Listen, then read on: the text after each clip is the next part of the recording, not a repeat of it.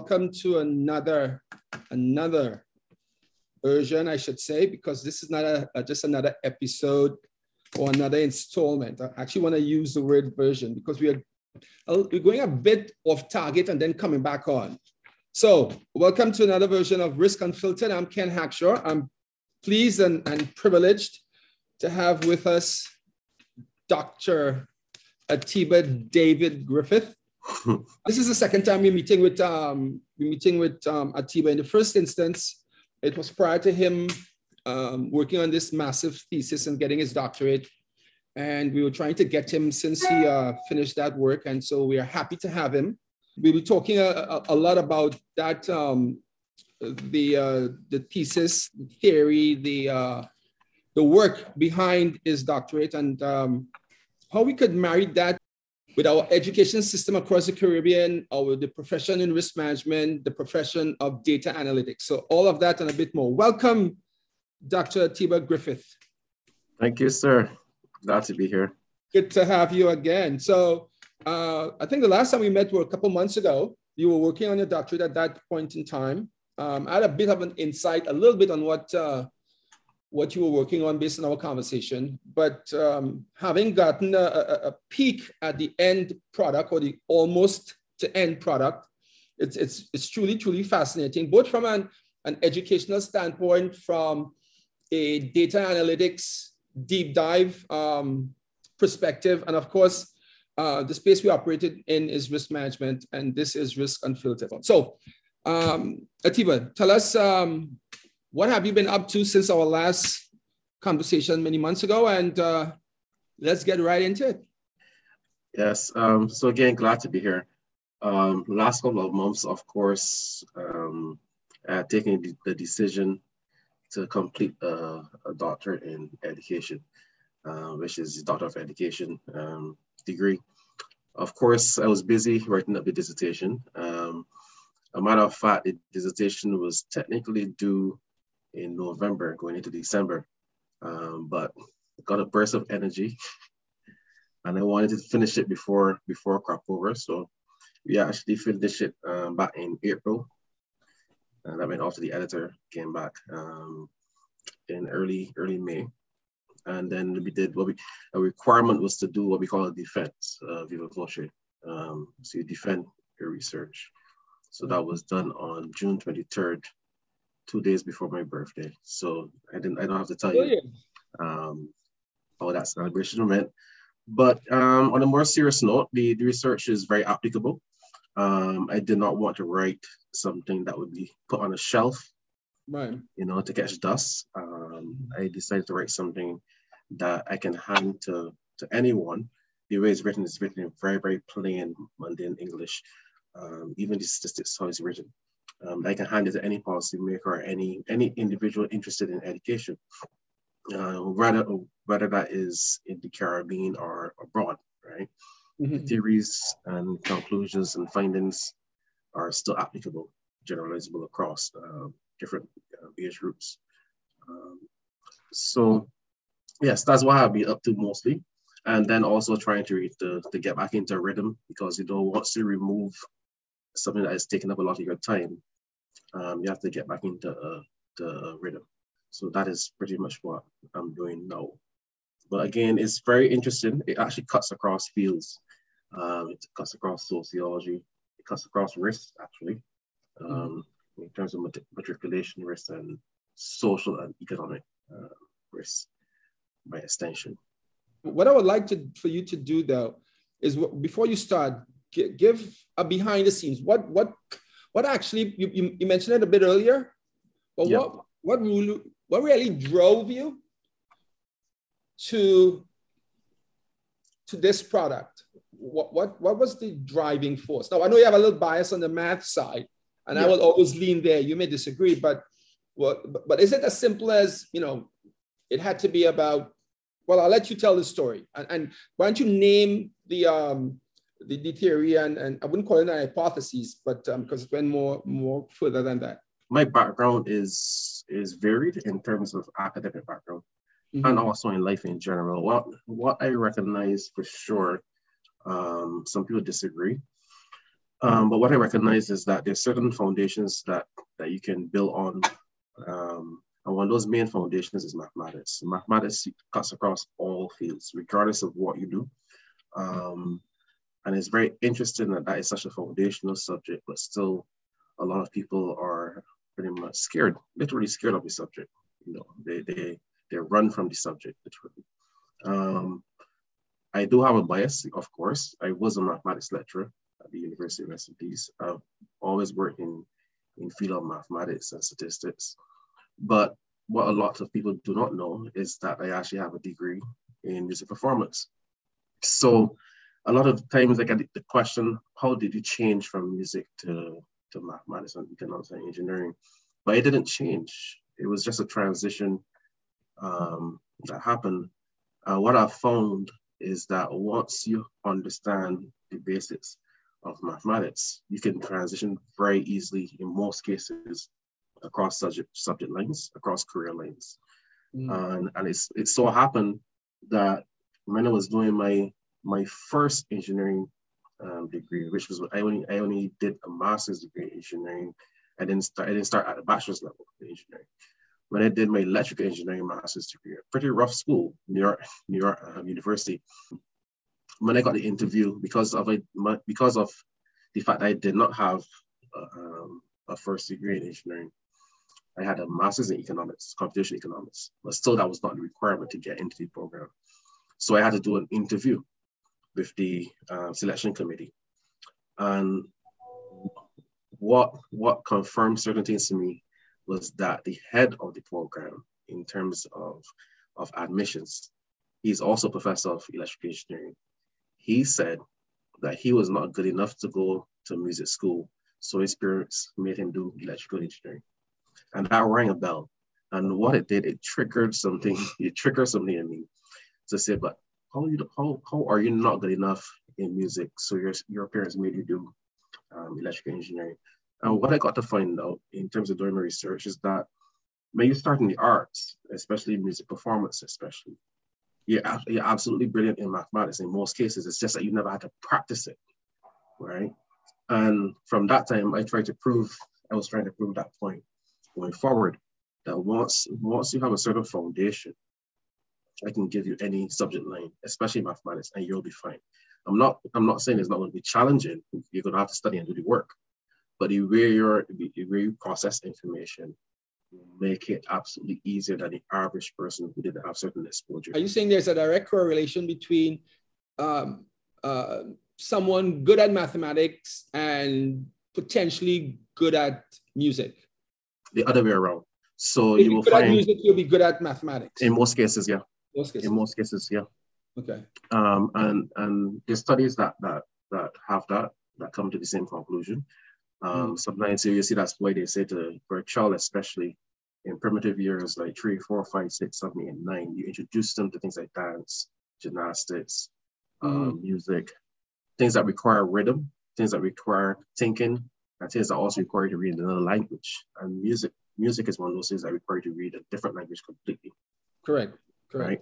So it, it actually opens up your ability to understand language very well your language, and it also opens up the ability for you to understand reasoning and what, what we call abstract information. Because remember, sound you can't touch it. You can feel the vibrations, right? But you right. can't touch it. So it's very abstract in nature. So you actually understand abstract information already. It's just that you never formulated it in mathematics. Um, so when I when I got the chance to write um, on the dissertation, I was gonna I was gonna actually write something that was very extremely mathematical, and then I, I I changed my mind. I said, you know what? Let me go into the more gray areas, which is sociology, um, education theory, learning theory, behavioral theories, and then try to link that back, use the statistics to justify what I wanted to do. And that, what I pretty much wanted to do with this research is to, to have at some point a policy review. The way we have our education structure in terms of uh, processes, how we about teaching um, teaching and learning methods, especially for mathematics. Um, so going down the line of that, I developed a, a, working theory, which forms a conceptual framework It's called system hybridism learning theory. It integrates the different elements of learning theories along with what we call educational policy and student experience. So as I go through the presentation, when I start, you actually see those, those elements and themes coming through very okay. strongly. But also behind that, I had to put in the mathematics also. So I actually did the statistical justification of why we should change the policies um, in terms of education. But the policy itself, and I, I know you'll you'll do a demo. So maybe I, let me let's jump into that. As mentioned, this is actually not the full title of the research, um, but because of the nature of this this presentation, um, since we're dealing with risk also, um, I coined this presentation uh, reducing the social, economic, and matriculation risks. Uh, the advantage of taking CCSLC finance examination before the CSEC. This is a risk academy, Carey Risk Academy, uh, Risk Management Academy. So of course, I, I leaned it towards bringing out the risk um, of not doing certain things. The CSEC examination is, is the Caribbean examination, secondary um, examination certificate, which is a more advanced examination. Um, the CCSLC is a Caribbean certificate of secondary level competence. So it's really a competence and literacy examination. Oh, okay. Which which you can take before um, the CSEC examination. At this point, if you choose to, it's not mandatory. Okay, and, and and and you don't have to take one before. You don't necessarily have to take one before the other. Or no. Like Okay. No, it's not mandatory. So that's that's a policy gap there. It's not it does, it's not required by by by ministries. And of course, when we speak of the Caribbean, we're speaking of the the, the participating territories that take um, Caribbean Examination Council examinations. Right. right. So there's just some important notes before we actually get into the full presentation. So mm-hmm. there's six points. Um, first is the problem statement. So the problem that we were investigating or the problem that we were trying to highlight is the males underperform on the CSEC examination. And that's something known across the board. Um, it's been published, it's been published in annual reports, subject reports, you can see that they're underperforming right? So that creates what we call a matriculation risk. So matriculation is your ability to be enrolled in a program meeting the requisites or the prerequisites that are required. Um, so if you do not have CSEC mathematics, you're limited at what you can do in terms of going through the educational system. It creates what we call a matriculation risk. So you, you, you have a, you run the risk of not being matriculated. Um, then with that, there's a paucity, that what we call like a slowdown in the enrollment of post-secondary um, post-secondary programs, right? And that creates what we call a less competitive global global um, citizen. In this case, I highlighted the male cohort, right? So it, it creates what we call a less competitive um, male Caribbean citizen. So that that creates what we also call a social and economic risk because now you have you have someone that cannot necessarily uh, provide at a certain level due to the lack of their of their ability um, to matriculate. There's a twist to that story also because some will say that you don't need that to, to have a certain vocation, right? But we're going on the assumption that having it is better than not having it. So that's one of the assumptions there, right? So for the purposes of this research, we focus on the 14 to 90 year, year old um, groups um, cohort. The reason for that is that that is usually where you will take the CCSLC, which will lead you into the CSEC. So around 13 to 14, that's where you're preparing for the CCSLC. Um, by 15, you're writing the, the CSEC um, examination. Now, so the sample, of course, is the Caribbean territories that participated in the CSEC um, examinations. For comparative purposes, to draw out the point, we compared what we call the group that took CCSLC before CSEC and the group that only took CSEC. So you can see if there's a if there's a statistical significant difference in the um, in the mean scores.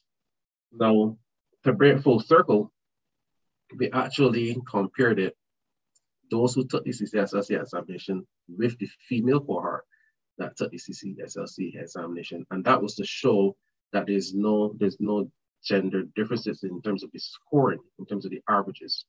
Okay. Right? It's a little it is, it's a little sticky in terms of, of how it's worded. But if you think about it, if you're trying to to show that if a student takes CCCSLC before that male student does that, they will get an, an above average score, right? Okay. So the score will be higher than those students who only take CSEC. But to validate that also, someone may ask you, but how does that line up with the female cohort? So to test that, we compare the female cohort and the male cohort. And if that is the case, there should not be any huge differences or we call statistically significant differences in the average score. They okay. should pretty much be on par. Is there any data that says that females of, of that age group is predisposed, is better predisposed in the math field than, than males of, of similar age? Um, there, there's an argument for that, and there's an argument for and for not. Um, there's a similarity and there's also a difference. Okay. we get to that, maybe we get to the learning theory when we actually draw out from the literature um, okay. views on that from the scholars. We call it theoretical framework and the and the structure that we're using. Um, we develop um, the system hybridism learning theory. Now, what that does is that it integrates what we call the very basic theories, which is mostly social learning theory and humanism learning theory. Those are the two very popular uh, theories that you use when you, when you think about teaching and learning right? They're the most popular ones. And but with that, something that you also have to include is something called student experience. Regardless of the theories, if your student doesn't have a good experience, they're probably not going to perform well. Define right? experience in this regard for me. So student experience is is is is pretty much defined as how the student interacts with the teacher in the classroom.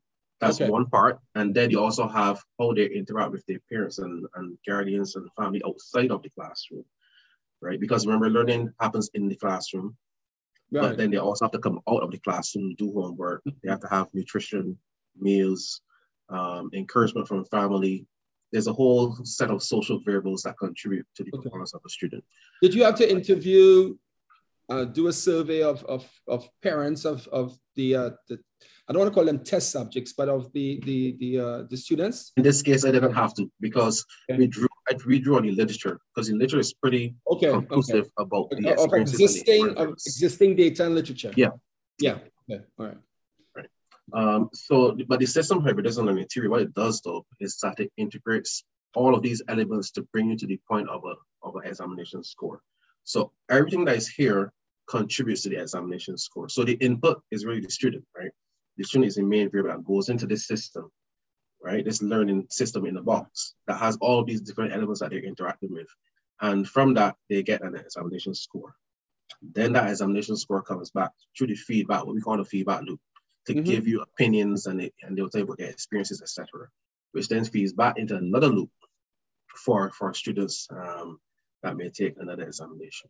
So it's it's it's pretty mathematical in terms of the structure. It's, it's, it's a semi we call a semi-sequential system, right? So everything is linked together and they have these fancy joint probabilities. But for the purposes of this research, and Ken, I, I didn't go down the line of what we call doing the mathematical proofs for this research, but we use it as a conceptual framework um, to guide us um, in the research. But the literature is pretty conclusive about student experience and how students, what causes a student to have a better chance of performing well in mathematics. Um, the literature is here for, for for an audience? When I'm doing research, and, and, and this is for Ken Hackshaw, CRMA for the most part. So any research I'm looking at in my in the field of risk management, and I, mm-hmm. I, am I, you know I'm focusing on the dates now. Anything that's like dated early 2000s, I have a problem with that. Mm-hmm. Right. I, and so I want to ask if if the the same obtains for you. So uh, a youth between 14 and 19 in 2002 2003 I would posit is not the same thinking youth in 2022, right? Behaviors would have changed, culture, there'll be culture changes, right? Mm-hmm. So, so like where, where you have the uh, the research study that was done in 2002, 1991, mm-hmm. um, I live with the 2017 and so, but again, this is just me mm-hmm. extrapolating my concerns with dated research, right? Mm-hmm. Um, did that occur to you or did you have to make adjustments for that in any form or fashion or yeah. is it so standardized because when you talk about in in in the um in the zen the venn diagram there you have things like uh, cognitive development um, um, behavioral factors, cognitive factors, right? Mm-hmm. So, yeah. so did you have to make adjustments for that, or was that was that on top of mind, or? What happens in, in, in research, especially it depends on the applicability to. If you're doing it for mm-hmm. action research, you need to you need to show that things were there before. Some things may have changed, but some things are still constant. So, for example, certain behaviors of humans, they, they the behavior, the behavior or the the uh, the observation of the behavior right. may appear to be the same, but that does not necessarily change the neurological structure or the physiological structure of a human. So there's certain Ooh. constant that will hold. So, but with this type of research, what you do is that you go you go to see what was there, but then you also go to the newer literature, and then you also have to look at the data set that you are using. So the data set that is being used um, is from 2018 to 2020, and then of course you're gonna you're gonna be looking at literature that's three years old, four years old, five years old, sometimes even 20 years old. But what you want we want to do is something called a literature analysis. So if you read literature that was in 2002, right, and then you trace that study and trace the theories in there all the way to 2020, and certain things still hold, right. then what you show in literature is that there is, is constant across the board. Right. But as something changed, then you highlight that to bring it back into the in, into the possibility of solving the problem. So you must you must do a deep dive to see what's there and then come forward. Okay. As, for, for this type of research, all research you don't necessarily have to do that. But for this type of research that's heavily based on theoretical structures and theoretical uh, yeah. concepts, you need you would need to do that. But yeah, you also I, need to have would, modern research too. Right. So I would I would even add to that any research involving um, external factors that could impact on on on the end result behavior, right? Um, yeah. That, you know, there's no constant there per se. There's certain things that will hold, certain things that will not hold. Um, okay. Like certain educational policies that were, that was implemented years ago, you can see why it would need to change because right. things things may need to change, but then you justify it with literature and also the statistics. When was the last time Caribbean education policies were changed? Well, change or adjusted because they they they they take well, them now and then. But a full deep dive um, educational policy reform has not happened for, um, here I come, dated back. It has not happened for a while. And right. then there's a challenge also there because remember you have territories. Right, right. Have right. individual governments that will have to also uh, be on board with certain things. Right, but um, but the folks who are doing these exams, that's mm-hmm. it's Caribbean based, right? And yeah. and so that, that, applies. Those exams are cross cross all territories, eh? Mm-hmm irrespective of what the policies are internal to those territories. Yeah, and that's a challenge too. I find, I find that to be a dichotomy of sorts, but I'll leave it up to the folks like you. Yeah. So, um, you know, you touch on the learning theories. I'm not going to go through all of them, but there's certain yeah. certain theories that are there that bring out certain focus, like variability and learning of mathematics. Um, there's some interesting results that held from over 10 years now that you know black males have a lot more variability in, in learning mathematics than, than Caucasians and Asians. They're more varied in terms, so they have a wider variance when it comes to average scores, right? And so if you ask the question for that, and we're going to answer some of those questions as we go along. Um, one of the main things though is the motivation. You have to motivate. They require a lot more motivation to to actually do do do the work. Compared to the females, or compared to, to, females and and race also. There's a nice argument about neurological structure and biological structure and physiological structures. We actually review that type of literature. So we reviewed a lot of biological literature to see if there's a difference in the neuro, in neuroprocessing. Interesting enough, there isn't a huge difference. Um, there's not a huge difference. What we found that was different was the actual psychological um, behaviors, which which speaks to things like anxiety, self yeah, efficacy, yeah, motivation. There were some differences there. Um, and we we're going to get into those as I as I get to the results. Mm. But it was interesting in the research because we, we, had to touch on gender similarities and differences to bring it full circle, right? We also looked at a very controversial topic, which we call critical race theory. You know, yeah, does race actually play a part? Does does belief play a part? Does culture play a part? for me, that was one of the most interesting findings.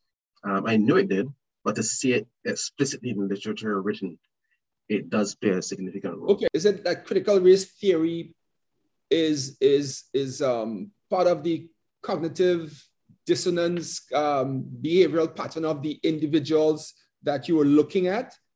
Because well, I can see critical race theory as an external uh, factor or component, like how people are perceived and and and, uh, and and the lessons that they are taught. But how did critical race theory play a part in the determination uh, of the results here?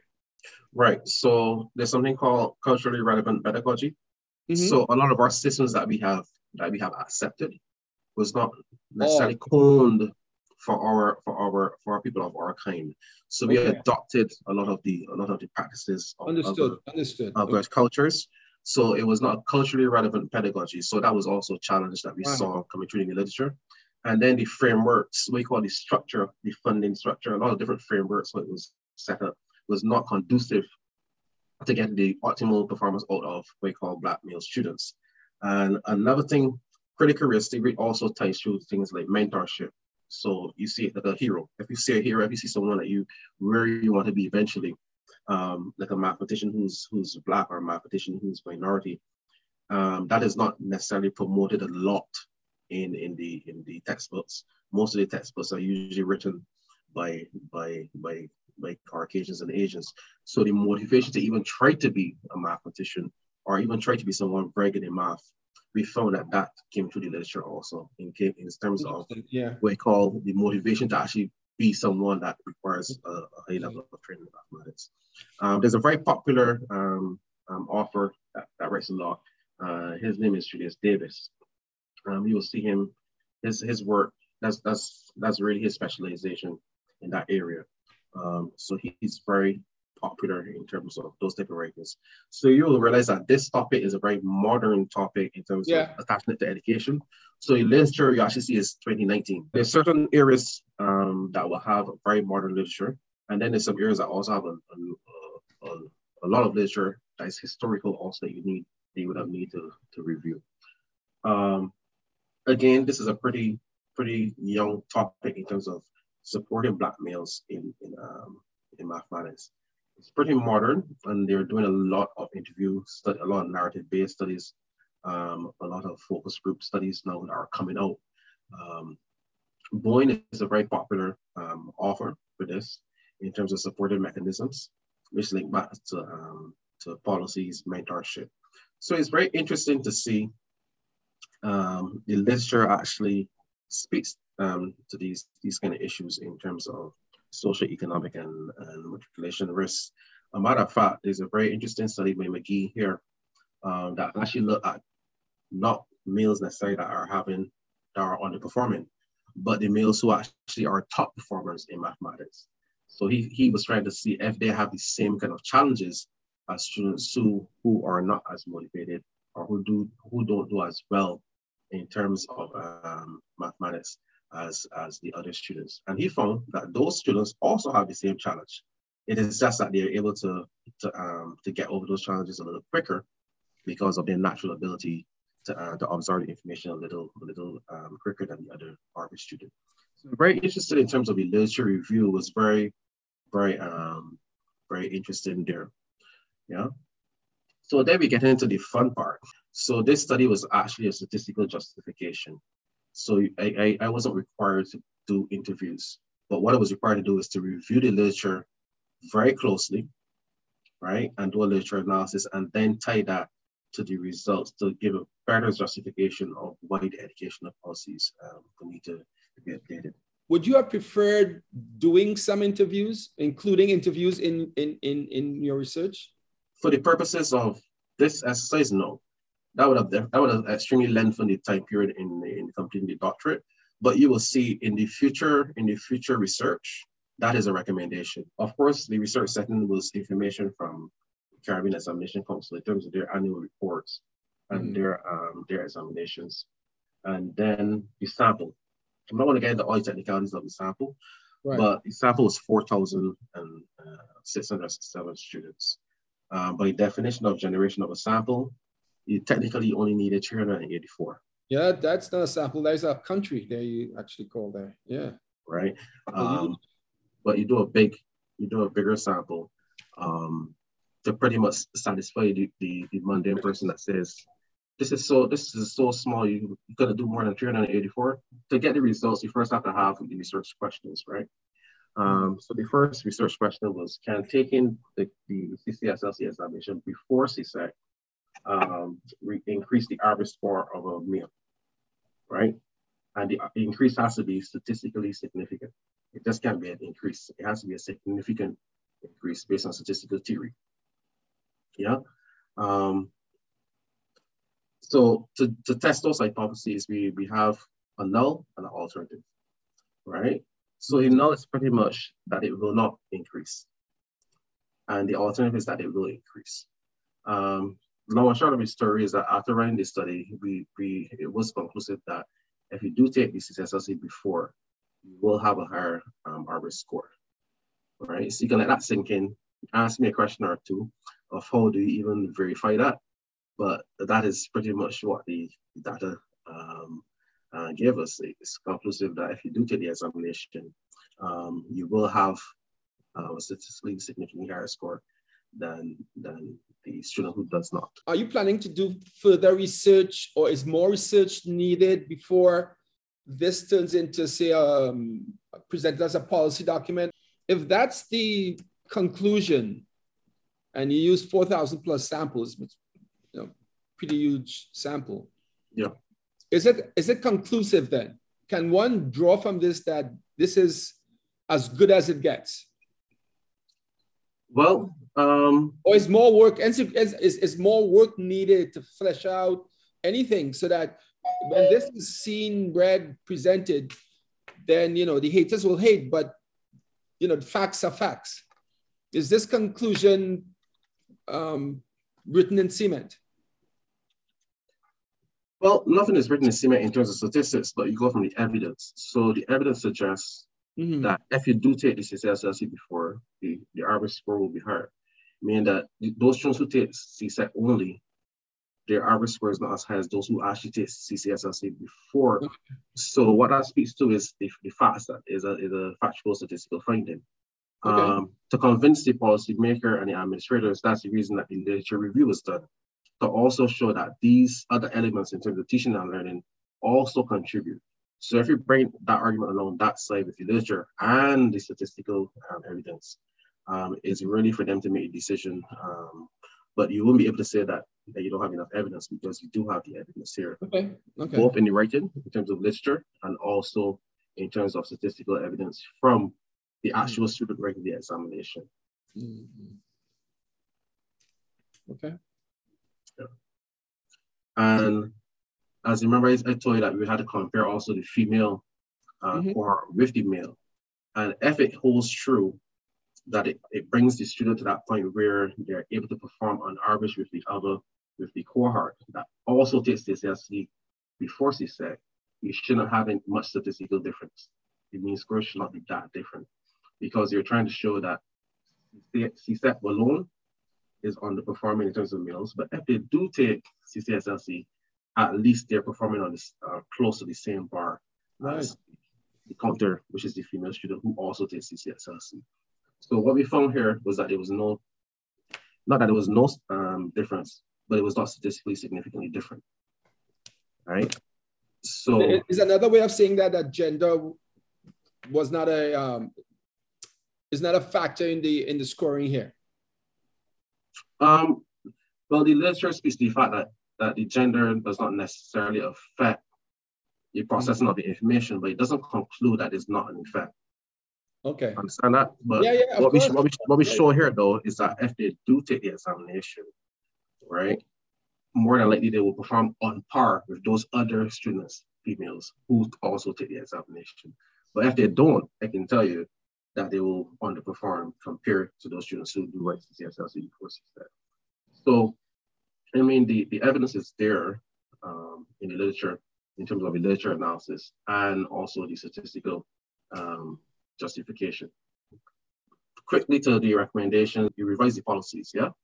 But then you focus on the most on the vulnerable groups. So when you write a policy, you can write a policy for the population, which is fine, but you must also come for those groups that have a little more challenge or uh, uh, have a higher risk of not performing well. If a policy, an education policy was to be rewritten based on, on, on the conclusions drawn here, Mm-hmm. but the caveat to that is you'll have to f- consider um, the disadvantage in writing that policy.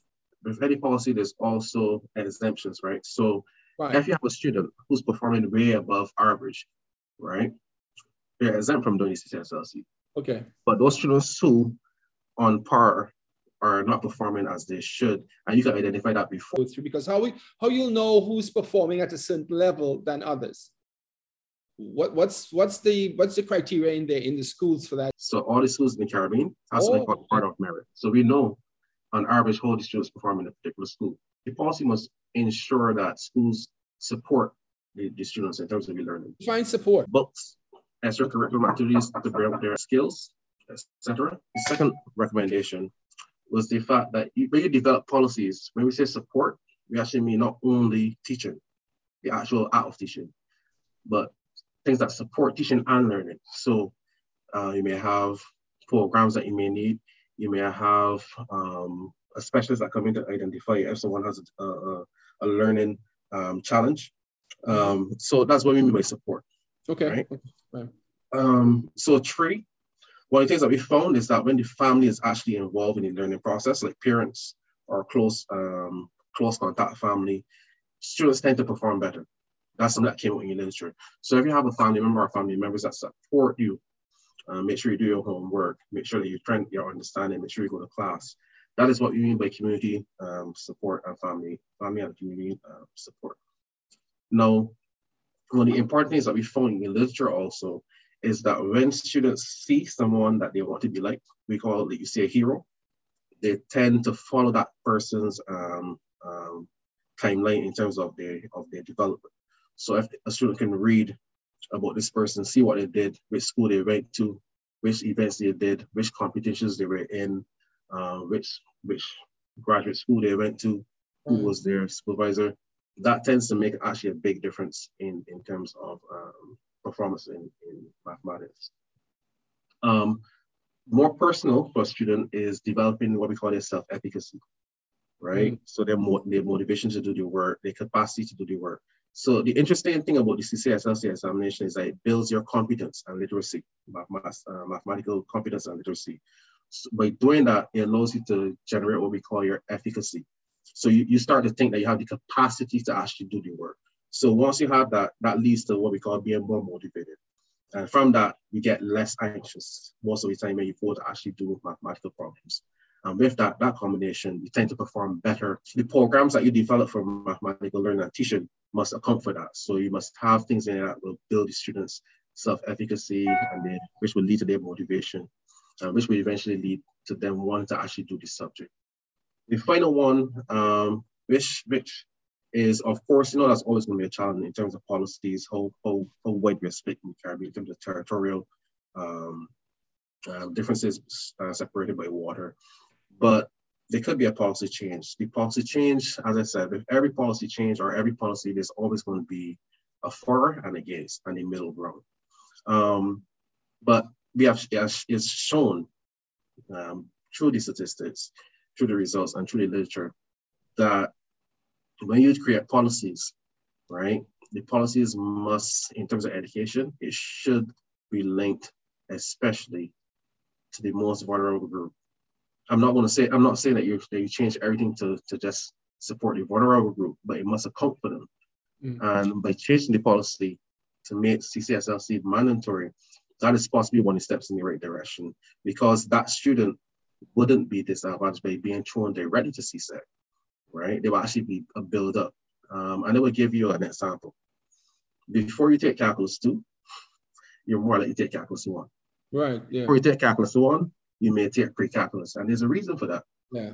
If I throw you at calculus two, I'm literally throwing you to the wolves because you're not, unless you have a very good um, support group or a very strong um, ability to learn what you don't know quickly, we call you're above what we call the average on the S curve, you're going to have a challenge. So if you think about it that way, it makes sense because then the CCSLC is really something that is that is prerequisite to CSEC. It's not written as a prerequisite, but it's something that usually comes before you would take the uh, examination. Right. With respect to the implementation of the policy, to get to the result that you're that you had, is mm. this a must or is this a maybe or should? So this is a must because I, did, I actually in my recommendation I didn't use conditionals. So you will see within the Caribbean context change the educational policy, and I said you should yeah, or you must just change it because what that does is that it makes it on the books mandatory for those students that are easily identified that are, mm. that are having a challenge. Of course, you have the exemptions. Like for me, for example, I didn't I didn't do I didn't do anything past calculus two, but I did a master's in electrical engineering that required to pretty much have all the way through to a, a level four um, bachelor's degree in mathematics to get through an engineering program. So, but there are exemptions for that, and those exemptions are reviewed carefully, which is fine. But again, when I say the, the policy change happens, is that it comes, you have to account for that vulnerable group, and the vulnerable group is that group that may be silent, who's just there, not taking any information, and then you're trying them to take a more advanced examination, which you're probably not going to do, do very well on. The policy change needs to be at the the the the, uh, the government slash territory level, or does it needs to be at the Caribbean Examination Council level? The government is actually member of CXC. We we develop syllabi right. or syllabuses, whichever one you want to call it. Right. But we don't we don't develop curriculum. So the challenge with, with making a policy, taking a policy decision at our end is going to be a challenge. It's best for it to be at the governmental level. How, how could you have a syllabus without input in the curriculum? Well, we don't we don't tell you how to teach it. So a, a curriculum tells you how to teach um, material. Part of it is what you'll be teaching as well. Yeah. So the syllabus is the content, right, and the requirements, and the curriculum is the actual action of delivering that content. Okay. So each each each school, each government has the freedom to develop their own curriculum. Yeah. Right. Yeah. Which is fine, but they can't necessarily develop the syllabi or the syllabus for that particular subject. They so, can, so, as a as a part of what we call, they may develop a, a, syllabus that is linked directly to the syllabus of, of CXC. Mm. Um, but we, we're not in the business of. Um, understood, well, understood. For this to be more efficacious, it, it, it would have to be close to Caribbean policy per se, right? Yeah. Yeah. And, and, and, and if you have to speak to, and you're a mathematician, statistics expert, the probability of that happening is where? Is that no no that we're going through we through COVID, I think is is more is more realistic. Or like I would say I would say it's more like a 70% chance now. Okay. It will change. Yeah. Okay. Because no no no what's going on is that um, governments, institutions, um, companies, etc. They're looking for, for new ways to get things done better. Right. And they're trying to be more efficient and they're looking at a lot more call risk intelligence, as you will know. The, yeah, the, yeah. So, and, and hence, hence why we wanted to have you here. This will um, contribute to, to uh, enhancing or building out that, that risk IQ or the yeah. of, of, of, the uh, of the new leaders of the future leaders of the, of the Caribbean and, and anything that can do that well, mm. you know, CRMA is, is, is, is all for that. Those are the recommendations. And you, um, there's also some recommendations for um, what we call future future research. Um, so for the academic or the or individuals are interested in action research or interested in, in carrying this research a little further, right? And one of the things that I have four recommendations. Um, you can disaggregate the data. Uh, so instead of speaking about ter- uh, region, you can break it down by territory, right? Okay. Um, with that, you can isolate not just the ARBIS score, because remember the ARBIS score is not necessarily um, is a central tendency measure. Right. But you can break it down by cohorts uh, or we call quartiles to see how the 75 percenters perform, how the 50 percenters perform, how the 25 percenters perform, mm-hmm. um, to see if you can draw any any nuances there. But also um, remove the age restriction from 14 to 19, and then look at those individuals that are older than 19. There may be some interesting things there also. Why did you start at 14 and not from say when they get into secondary or most students write write the um the CCSLC at around 40. Okay. Yeah. Yeah. Yeah. Okay. yeah. But there there you can also compare those students who wrote the CCSLC with those students who are older than 19 that did not write the CCSLC. Yeah. Right. That will yeah. that will bring another twist to the to the results to see yeah. uh, what's going on there. Um, and in terms of addressing what you call the qualitative part um, of the research, you should really develop an instrument, um, a survey instrument to, to get some answers about self-efficacy, motivation, self-concept, um, anxiety, how students feel when you're doing a math problem. Who'll be the target audience for the survey? The students themselves? Yeah, so you will get you will get the answers from the students themselves. Okay. So that will require, since you're dealing with students, it's going to be require uh, parental consent, IRB approval, um, government approval also. Um, so okay. that that study is going to take a little a, a little longer for sure. Mm. But it is a recommendation that that um, that I will that I will suggest to get to get actually get the answers from the student themselves to see right. what's going on there. I just had an epiphany here. What about those with, with learning disabilities? Do you just totally forget them with respect to to, to this um, to the subject matter we are discussing now, or those without this the learning disabilities, but with a um, disrupted home life, and they have to go, you know, stay in one of these homes. Yeah.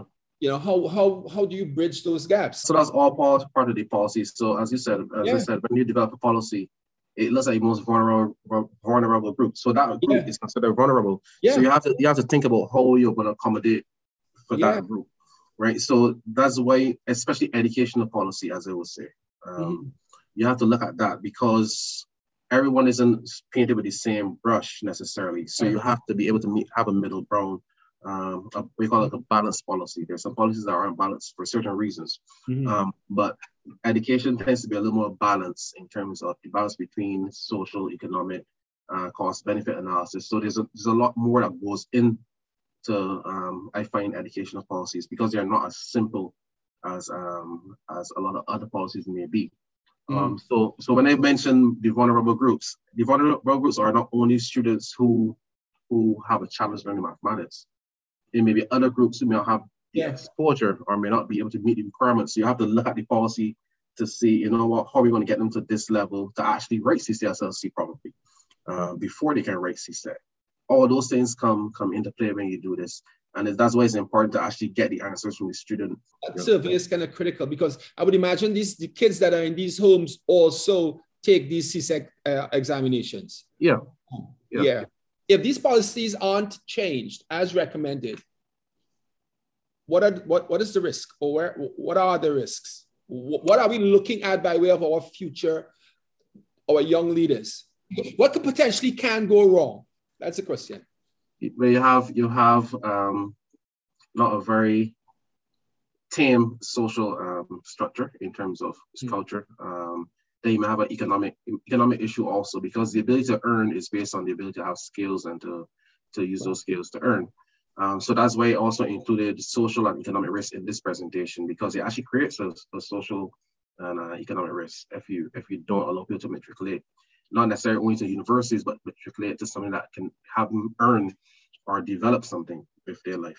If we put it at the country level, that that could then further reduce the Caribbean's competitive advantage or any particular territory, because yeah. part of our competitive advantage is is, is the, the development of the uh, the workforce and and um, yeah yeah yeah.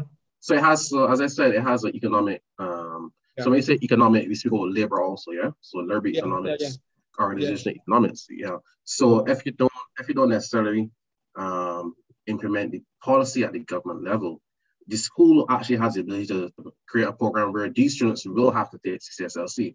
So it can happen at uh, school level also. Is there a yeah. relationship between crime or the rates of crime and the rates of failure in mathematics? The literature actually speaks to speaks to that. It doesn't necessarily identify mathematics only. It, it really identifies um, the certificate, what we call school leaver certificate, or having enough um, skills to even earn so not having those skills to earn, you'll turn to to to deviance yeah. and crime. Yeah. Yeah. Um, but we can isolate we can isolate it to see if mathematics contribute to your critical or reasoning thinking skills in terms of decision making, right? Um, that would be interesting. If the, the social learning theory in the Venn, in your Venn diagram speaks to environmental factors, which will vary across territories, behavioral factors, which will vary across territories, cognitive factors may be less so. Hmm. Have you or do you, by way of further research, you know, have have to dissect or or or get a little bit more granular on a per territory basis? Well, you, you can, you can I, as I, I will there, will there be a need for that? Because you know, you, you know behaviors in Barbados versus Trinidad or in Grenada versus Jamaica, youths, given what they're exposed to, mm-hmm. um, there may be some some some differences. There will be differences. There will be there will be differences because um, it, once you have a difference in culture, you're going to have a difference in these in these elements. Um, mm-hmm. Because, for example, um, like humanism learning theory, mm-hmm. humanism learning theory base is, is based on your general philosophy, the cognitive development, the effectiveness, and the psychomotor, right? Right. Remember, on the general philosophy, you have belief, religion, culture. Right. So right. that variable will have a significant difference across, um, more than likely across different territories, right? When it comes to the environmental factors, it's the same thing because obviously students learn in different environments depending on the culture. You may have a home that has seven individuals. You may have an extremely large home that has 12 individuals. And then you may have a, a smaller home that have only three individuals. Um, so it, it, it, has a lot to do with, um, there, there's some nuances there for sure that will, that will show up if you do a survey to get those answers. But the, the thing is, is that for each territory, um, even on the region level, you'll have to, after you get those results in terms of the questions that you will answer are linked back to these, these um, sets and subsets, you would then have to test, test for significance, which, which variables are significant variables um, at that point. And then once you have that, you can then start to correlate that with these scores. And that will tell you which which variables influence the scores a lot more than right, others. Right. Okay. Thank you for this, uh, for taking the time. Um, we will we'll definitely be following, um, especially when it comes to getting these policies effectuated. And, and um, I don't know if you have a plan for that. Mm. Um, if you're going to do a, a, concept note to the to the you know the CARICOM or or or to independent agencies, uh, independent governments, I don't know, but I'm sure knowing you as I do, you already thought that through. So whenever you have that, you're ready to share, you know, we'll, we'll invite you and we could have that conversation. Yeah, no problem at all. Thanks again. For, Thank uh, you. Thank you. Thank you. Thank you.